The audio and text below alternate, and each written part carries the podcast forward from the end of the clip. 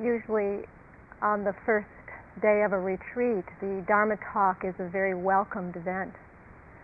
Uh, you can relax for for a little while. You know, the first day of a retreat can often be you know very, very tiring because we have to put in a lot of effort to bring our minds back to really gather a sense of presence and a connection with being here. We come in from our daily lives uh, with so much uh, stimulation, so much accumulation. You know, we sit down on the pillow and it's all there. And so we practice the technique here to come back, to keep coming back. And sometimes this can feel so relentless, can't it? You know, when particularly before there's some uh, momentum or energy that builds from the concentration from our practice. So I hope that uh, you can relax right now. That's the that's the point for these Dharma talks. So, so you can really receive the teachings that will be given now. I want to begin with sharing. I guess this is a a Zen poem, or I like to think of it more as a koan. A koan is a Japanese word for a spiritual question that points us to an inquiry, a deep inquiry into uh, questions about uh, enlightenment and, and freedom. And this is one uh, poem that ha- I think that many of you have probably heard this one before, but this is one that continually informs me in my practice. It's the simple words reflect back to me uh, uh, something that I feel is worth worth thinking about. The poem is Before Zen, mountains are mountains. During Zen, mountains are celestial beings and dancing spirits. And then after Zen, or after we realize Zen, then mountains are mountains again. And this just continually informs me because as much as I want to have transcendent experiences in my meditation, I want something to happen so that I feel uh, released in some way from how I know myself, from the, the, the burdens that I carry in my life. That it this this koan this question or this reflection brings me right back into the way things are. Mountains are mountains. Whether we are before realization or after realization, it is the same. And there's a deep reflection here for us. It really points that each step along the way is necessary, but actually, what really changes for us? What changes for us? Do things really go back to the way they were before as we carry along the way? How can it be? How could it be that things are exactly the same after realization? What really changes for us? I want to talk tonight about this subtle shift that occurs for us because I think that anywhere, anywhere along the path, this is a very useful reflection for us, something that can um, loosen some of the structures that we uh, carry in the way that we perceive things. In fact, what really changes for us is really just a subtle shift of our perception or a subtle shift of our view. And I'd like to talk about this way that we view things because I don't. Uh, maybe some of you are familiar with the teachings of the Buddha of the Eightfold Noble Path, which is one of the uh, four uh, uh, great noble truths of the Buddha. And in the Eightfold Noble Path, the first factor on the path is called wise view or right view. And it's not an accident that it's the first one. Because when we understand the way that we view things or the way that we perceive things, this is what gives rise to an understanding about all the other factors. So how we view, how we see, how we perceive is very important on our, in our understanding of meditation. Because the way that we're perceiving things is so critical, then this is why it's very important that we begin to quiet our minds. We begin to settle our mind. Because when our mind is restless, the way that probably many of you have perceived your minds today, you know, it's very seems very difficult to often to contain the mind, to bring the mind home or bring the mind back. The mind seems very restless. And that restless mind can be like like wind blowing on the river.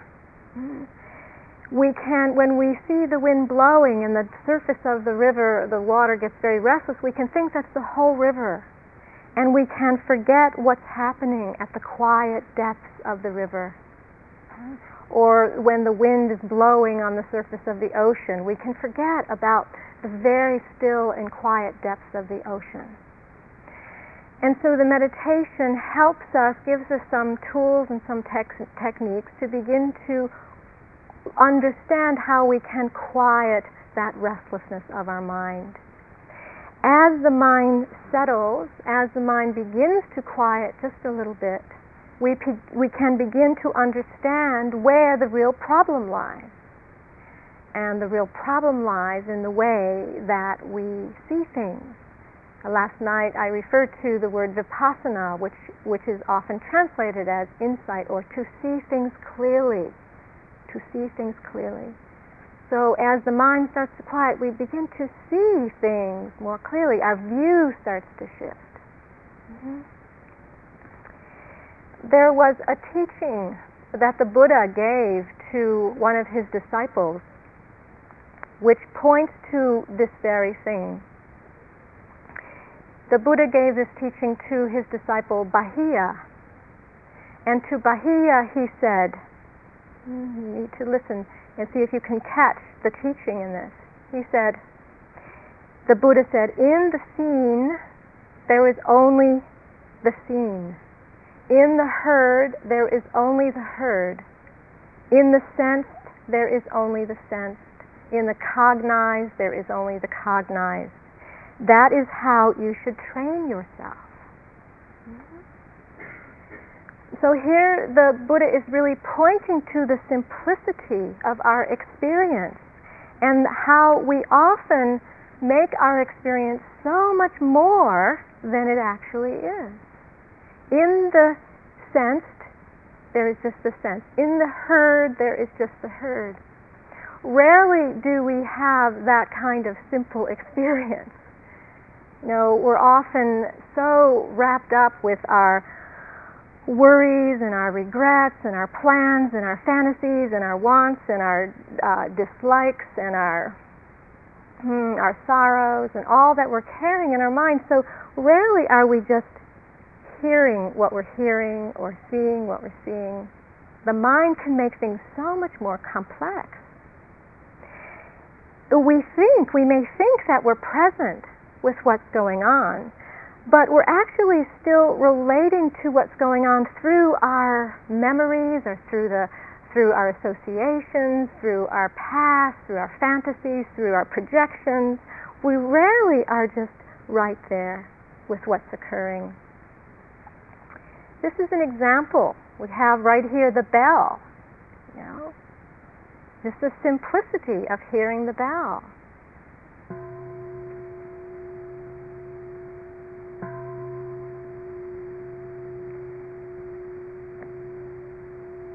In the heard, there is just the heard. Hmm? But you know, when we come to a retreat, uh, the the bell becomes something that carries a great deal of association for us. You know, when we hear that bell, it means we get to move. You know, it's like the end of the pain, the, end of having to pay attention to my mind, the end of having to struggle with my uh, uh, my body or whatever it is that's occurring in the moment.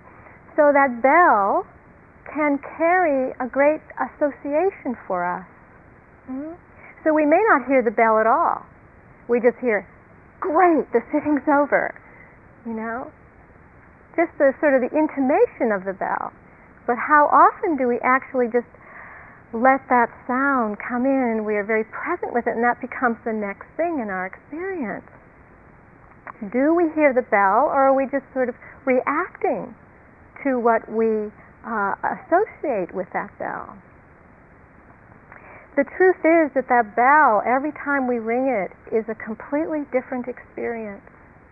Sometimes we hit it softly, sometimes we hit it harder, sometimes we may hit it a little bit at an angle. It always has a different resonance, a different uh, tone.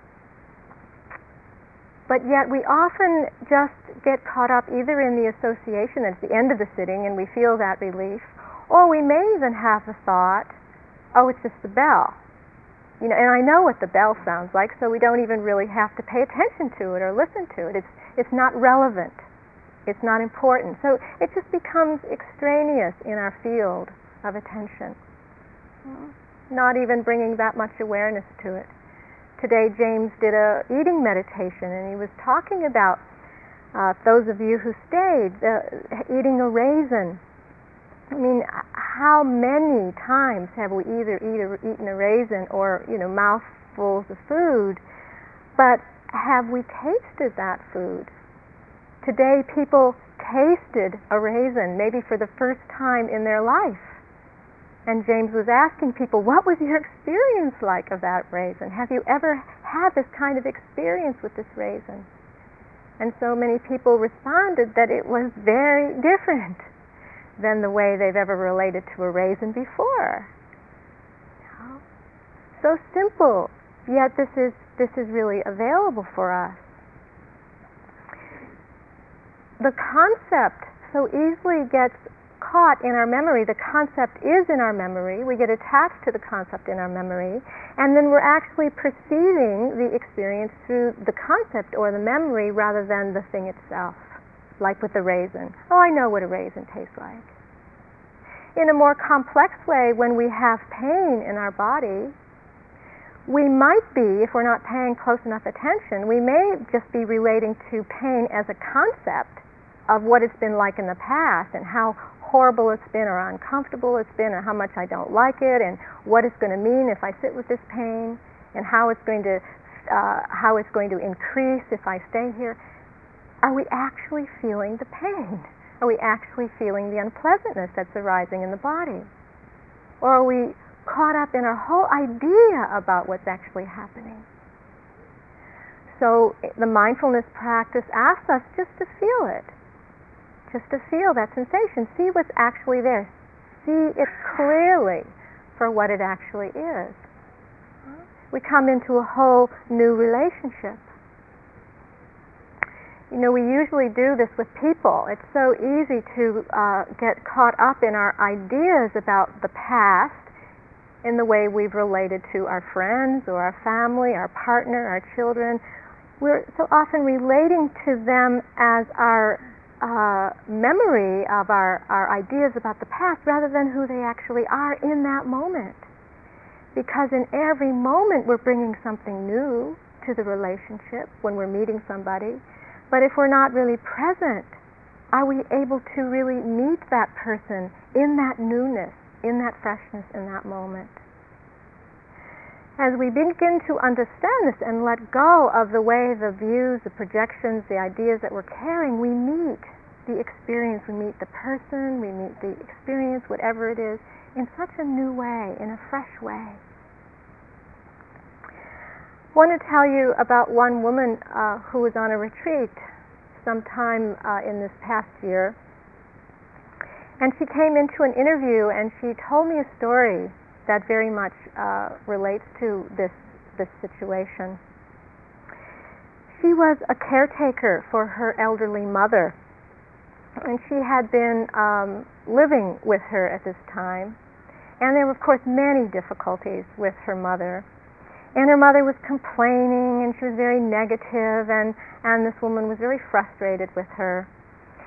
And when she was on the retreat, her mind began to settle down just a little bit, and at one time, she started to actually remember, she saw herself in relationship to her mother, and she saw herself lecturing to her mom, you know, really frustrated and lecturing and saying, and trying to get her mom to see how much she really had to be grateful for and why she's so negative about everything when she had so many blessings in her life and why can't she be more grateful? And her mom couldn't see what she was trying to say and her mom would get more upset and then she'd get frustrated and this dynamic was just going on and on and on. She didn't see any way out of it. She saw that it was quite rigid. But as her mind started getting quiet she realized that maybe she could perceive her mom, she could see her mom in a different way. That maybe she didn't have to just keep um, fixating on her faults and her negativity, but maybe she could actually focus on her good qualities. She could actually start to just shift that view a bit, and, and not that she had to fabricate her mom in a way that she actually wasn't, but just rather than just seeing the negative, she could just start seeing the positive. And she started actually seeing all these wonderful things about her mother, that they were really there. And as she reflected on this, she could see that this response, this way of relating to her mom, was actually going to lead to much more happiness. Not only happiness for herself, but for her mother as well and the dynamic between the two. It was very inspiring to be with her because she could really see where she was holding on to that view. She could really see where she was holding on to her negativity about her mom and that she really needed to get her mom to change. And that she was really reinforcing this sense of separation and the sense of difficulty. But she started to let go of that way of perceiving that way of viewing, and she started to feel happier and less rich than herself. There was really a wonderful opening that started to happen for her right there while she was on the retreat. And so that's an example of if we can begin to reflect on the ways that we are getting caught, the way that we're holding on quite tightly to the way that we're viewing either ourselves or another person or a situation, as we begin to let go, as we begin to soften that attachment, we actually start to feel more ease and a great deal of happiness starts to arise in our heart. There's another story I want to tell you about another woman who uh, was on another retreat and she also was describing a situation where she started to shift the way she was viewing about herself. She was telling me about how for years she was being held back in her practice. She felt like like it wasn't really moving for her and that she felt quite suppressed in her conditioning as a child. She grew up in England and she really wanted more spontaneity in her life. She wanted to feel freer. She wanted to feel uh, you know, that, that, that sense of, uh, yeah, the sense of spontaneity. But she was actually afraid because she didn't fully trust the practice that if she became more of an observer, as we, as sometimes people have this miscon- misconception, that she would detach from her experience and that would make her more rigid, which isn't the case. So she started to describe about this ball in her chest, this tight ball that she felt kept her rigid, kept, kept her closed in. So I said to her, I said, just to lean into the sensations in your chest, just to feel those sensations without trying to get rid of them, and what's there. So as she began to feel more of that ball, that tight ball that she said was there for as long as she can remember, as she started to feel that, she, she said, yeah, there is a protective layer there around my heart, but actually that's been very necessary for me. Having that there has actually helped me in the world. It's helped me feel some protection from a fairly uh, uh, threatening kind of world that I was living in. And she just stayed with that sensation, and as she started, as, as she kept feeling it, she started to feel much more caring towards herself much more loving towards herself and actually said, Oh, yeah, I'm actually okay. I'm actually okay just with this feeling. in my chest. It doesn't have to change. I don't have to change. Even with that ball in my chest, yeah, and she started to feel much more relaxed, much more at ease. Again, it was just to shift that view. She was viewing it as if it was keeping her stuck, keeping her rigid in herself. She wasn't seeing it that was something that she could actually um, hold with more of a, a caring, a loving embrace which was really where the rigidity was. It was in thinking that it was bad or wrong or she had to change or she had to be different in some way. But coming into that sense of, oh yeah, I am okay. I can be caring towards myself even like this. That was where the, the happiness started to arise. She kept fixating on that sensation as evidence that she had a problem and that she was stuck and that something had to be fixed. And as she let go of that view, she let go of that idea about herself. She, she let go of the idea that this is who I am, somebody who's suppressed and rigid and unable to be spontaneous. Just started to loosen, started to soften. The interesting thing is that in the room I was at, um, in the teacher room, somebody had uh, put in a, a vase with um, there was a dozen, actually a dozen long-stemmed red roses, very beautiful. But these on these roses, for some reason, somebody had tied purple streamers onto each rose, so that it was actually a bouquet of beautiful red roses with all these kind of uh, uh, fairly wild, bright purple streamers.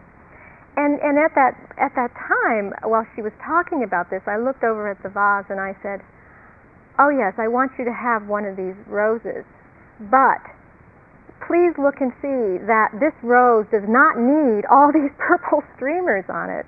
That the rose in itself is very beautiful." And that in a way, this is what we try to do. We try to somehow reshape ourselves or, or put things on top or fix ourselves in some way because we don't feel, we don't sense into the natural beauty, the natural ease that we already are. So I gave her one of these roses and I said, but you have to take the purple streamers off so that you really can see uh, the beauty in this rose that's being reflected to you. Now, somehow we don't get you know, everything that we're putting on top of our experience to make things much more complicated and which somehow distorts the essential beauty that's right there in the experience itself. But this is really mostly how we live our lives. You know, we relate to ourselves, we relate to others, we relate to situations with somewhat distorted ideas about things. And it's not bad that we do this, it's not wrong that we do this, it's basically that we don't know that we do it. Until we come into um, a reflective uh, awareness practice, we may not have the ability to turn back our attention and actually look at the mind, look at ourselves to understand what we're doing to complicate ourselves or to complicate situations. As we begin to understand, we can begin to let go. We can begin to un- untangle ourselves from this thicket of views. The Buddha uses that, that phrase, uh, the thicket of views that we get involved in. Right now, maybe it might be helpful for you to just take a moment and reflect for a second and see if there's some view that you are holding on to right now about yourself or about another person. Some view that seems to be very present for you right now. Just one view.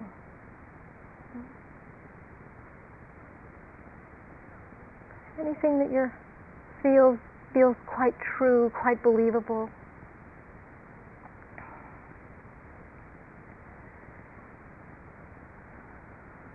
Now, if you have that view, I just want you to look to see if you are attached to that view.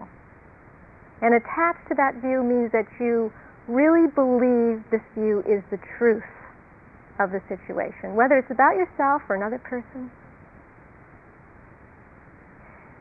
Because the problem is really not in the view itself, because we are going to have views, we're going to have perceptions about things. But the problem arises when we are holding on to that as the only truth of the matter. And if you are holding on to it, if you really do believe that's true, right now see if you can let go of holding on to that. Just let go of the attachment to it and hold it lightly. Hold that view lightly. And holding it lightly may means that there may be the possibility of another way of viewing the situation. The Buddha said a very, I think, really a very amazing thing. We have many um, discourses of the Buddha from the time 2,500 years ago when the Buddha was teaching and when I've been reading his text, there's one thing that really, many things that jump out, but this really jumped out for me. And the Buddha said, he said, for, for in whatever way you conceive the situation, whether it's yourself or another situation, the fact is other than that. The fact is other than that. Whatever way that you are conceiving, the fact is other than that. I think that's remarkable. Now, what if you just take the views that have arisen today about yourself in the meditation, or yourself here on the retreat, or other people here on the retreat, or, or memories that have come up about other people? And what if you just say, okay, the fact is other than that? What does that do? What does that do to your the way that you're holding your mind. Doesn't it open just amazing possibilities? As we start to hold all that much more lightly about what we're doing here, how other people are here, how the retreat is, start to hold that kind of lightly, huh? We usually take our thoughts to be so real, you know, that what we're thinking is the way it is. And these thoughts are what begin to shape our reality. They give rise to our reality. This is a this is a joke, and it's one of my favorite because it really points to this again. I'm not so great at telling jokes, so I hope that I pull this off. In ancient times, there was a samurai who wanted to see the Zen master. So he went to the monastery and he asked permission, and, and the attendant went and asked the Zen master and said, It's okay, you can let the samurai in.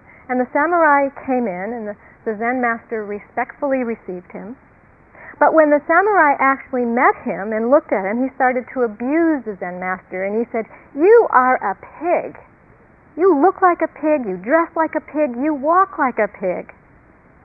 And the Zen master, being the Zen master, actually didn't really move. He wasn't very shaken by this. He just replied, Oh, you look like a Buddha. You dress like a Buddha. You walk like a Buddha. You are a Buddha the samurai was very surprised. You know, he was very proud of being a samurai, but he didn't know he was worthy of being a Buddha. And he and he asked the Zen master, "Why why did you call me a Buddha?" And the Zen master replied, "A pig sees pigs, and a Buddha sees Buddhas."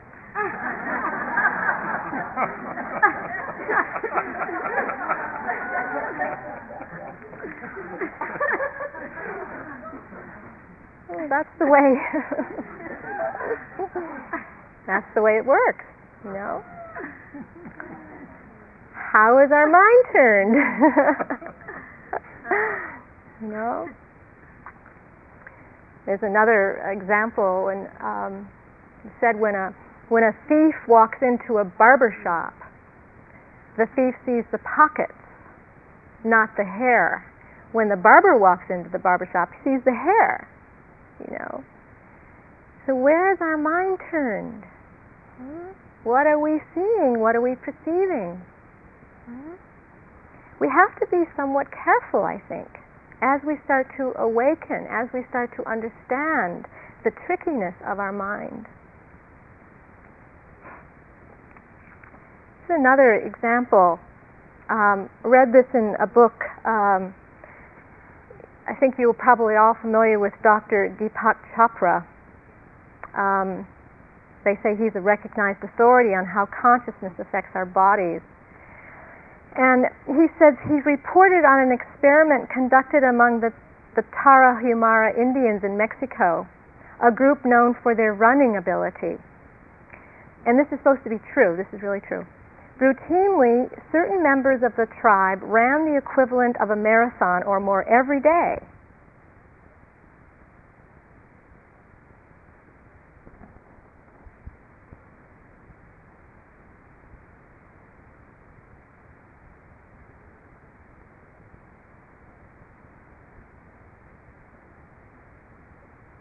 between groups.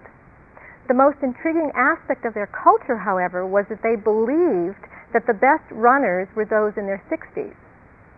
A team of researchers showed that the best lung capacity, cardiovascular fitness, and endurance were indeed found in the runners in their 60s.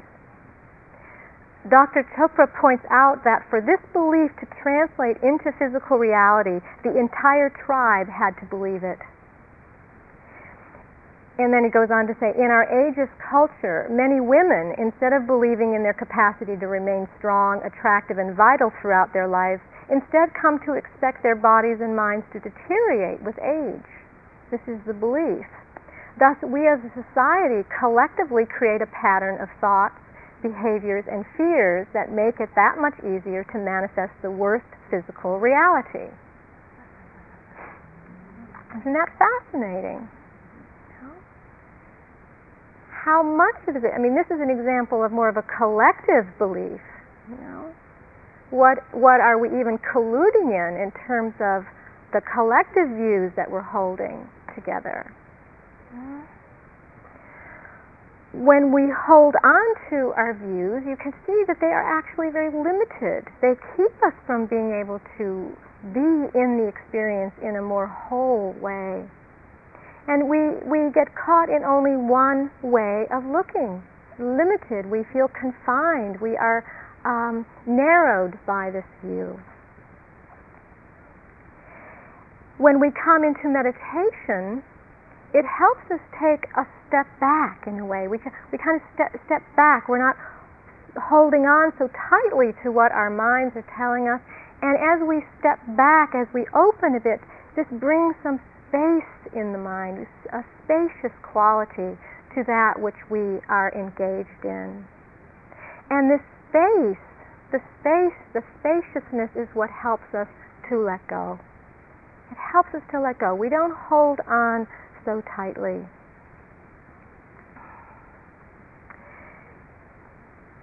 This is another, um, found this article in a newspaper a couple weeks ago and uh, in the Seattle Times, and it was actually it's about um, it's about a, a beauty contest, and this is I'm going to read bits of this.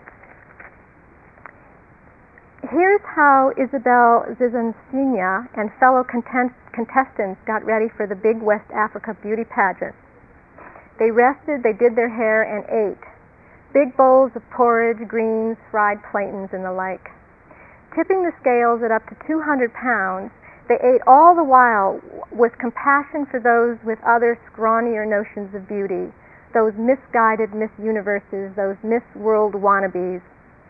One of the contestants said, One of your misses, she follows a no food diet. She's skinny, her stomach is very flat here, she's bony here, she said, her hand fluttering up, on, up to her own rounded collarbones. In Africa, we eat well to keep our shape.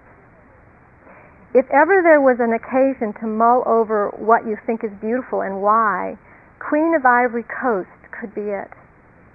sponsors made clear that they were looking for the, that classic guitar shape, specifically as the pageant rule book noted in detail, unblushing description of the ideal queen, a rounded, full-fleshed bottom, well developed and in movement when the woman moves. It's not by chance the pageant was in West Africa, where sin is not yet entirely in. Fat farms flourish here, not for the shedding of pounds, but for the getting of them. See, it's a whole different view, a whole different view of things. Outside of Africa, Americans and others spend billions of dollars to try to work off, diet off, and suck up fat. For much of Africa, however, plump still means prosperity.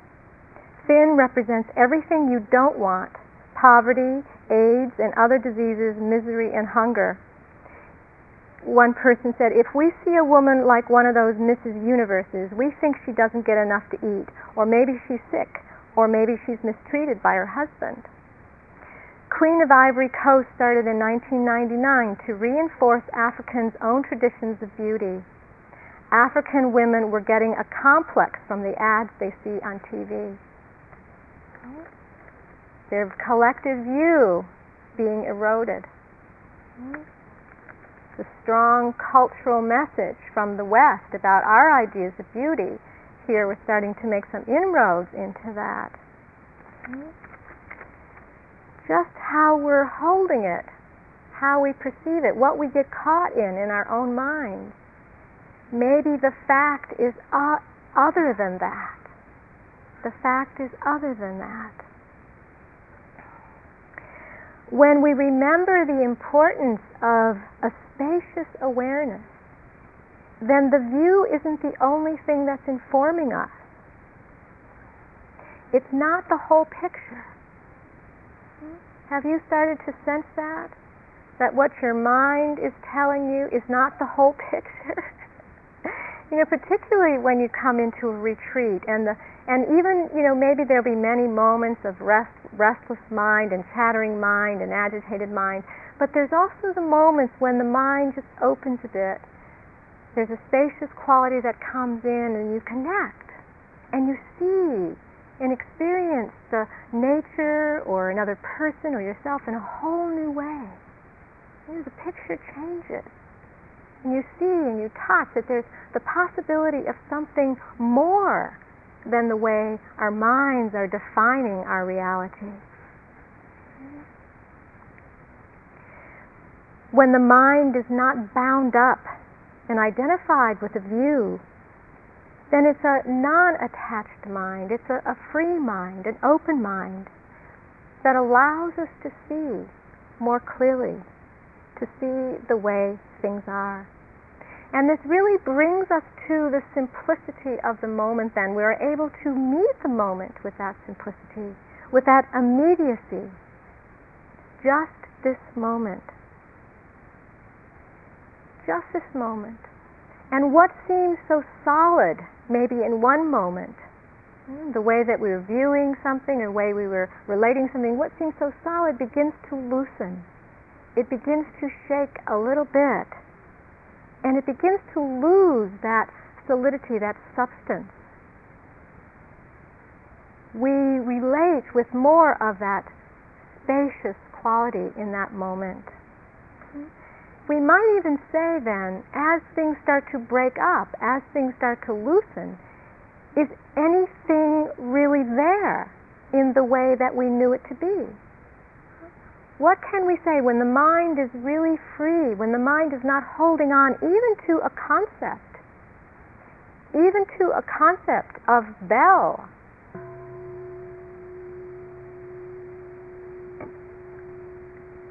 What is that? when we're not even letting a thought arise about it or a concept arise about it. What is it?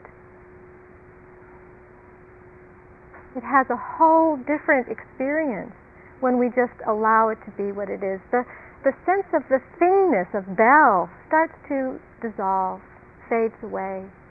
Mm-hmm. In the heard, there's just the heard mm-hmm. But even though that sense of thingness fades away. We can't say there's nothing there at all. In that moment of hearing the bell, there's a fullness that arises in that moment. It's rich, it's full, it's, it's complete, it's total. Nothing else has to be there in that moment. And when we start to lose our attachment to these associations, these loaded associations, these projections, these ideas, we're not so caught, it, caught up in the substance of how we know things to be, we begin to lose our dependency on these objects to bring us some kind of lasting fulfillment, lasting satisfaction. They are just what they are. We don't have the, the attachment, the holding, the dependency onto these things. There's a Pali word, two words, uh, lokuttara sukha, and that means a transcendent happiness, a happiness that is no longer dependent on the things of this world. We're no longer holding on to the things of this world, but we allow the things to arise, to express themselves, and to pass away, to be free. We lose our dependence, and in this way, we become independent, really. We become independent because we're no longer grasping after, we're no longer needing things to be a particular way but we can rest into, we can fall back into allowing things to be as they are. Just as they are in any moment of experience. This is, this is what we are beginning to taste, what we're beginning to touch. The non clinging mind, the mind that can be free with all things as they appear and as they disappear.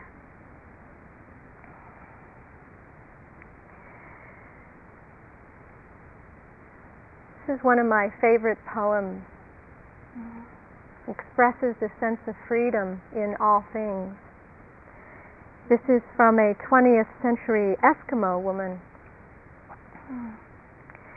She says, The great sea has set me in motion, set me adrift, moving me like a weed in the river. The sky and the strong wind have moved the spirit inside me till I am carried away, trembling with joy. The great sea has set me in motion. There's no, no holding in that, there's no fixation in that. The great sea has set me in motion, set me adrift, moving me like a weed in the river. So as we start to let go of, of, of some of our attachments, some of our, our worries, our concerns, our fears, our, you know, just a little bit, just a little bit. Many of us in here are, are dealing with some very challenging issues in our life. You know, we're not saying that all of that just dissolves, all that fades away. That would be um, too uh, surrealistic. It's not like that. You know, it's just that we're not so so fixated around it all anymore. We're not we're not feeling the suffering caused by our own attachments. But we we can start to hold things a little bit more lightly in our lives. We hold the view about ourselves more lightly. We have a thought that arises, oh, I can't do this, you know, I just keep getting caught, I keep um, falling asleep, my mind is restless, I, I don't even know why I came here to meditate. Just, okay, let it go. Just hold it lightly. Come back. Just feeling my feet on the, my bottom on the seat, feel my, my feet on the ground, just the breath, breathing. It's just very simple. So as we as we continue, as we begin to, as we continue to practice, we just we learn how to hold it all with a much different, much different way, in a much different way.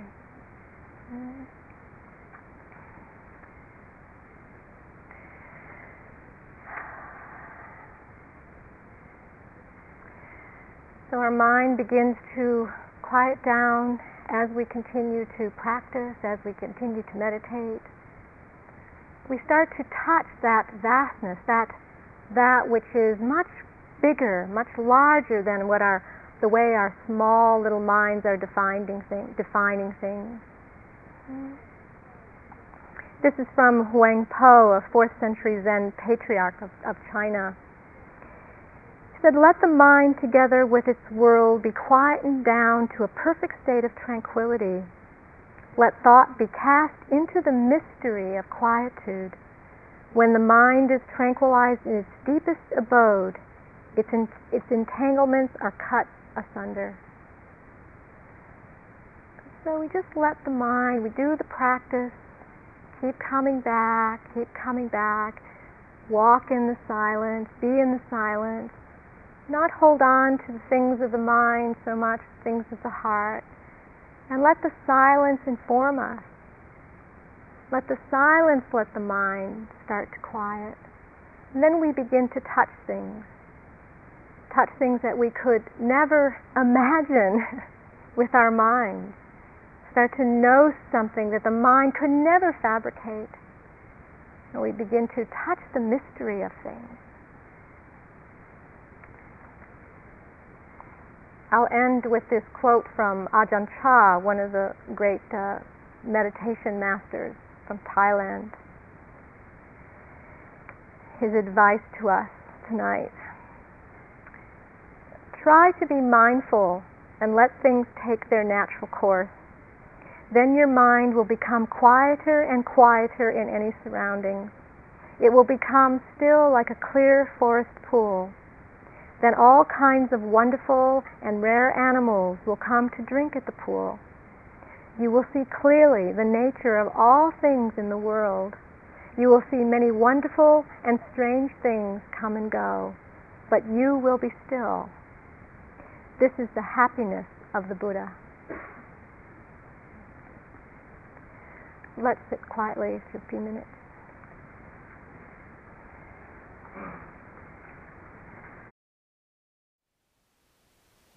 Thank you for listening. To learn how you can support the teachers and Dharma Seed, please visit dharmaseed.org slash donate.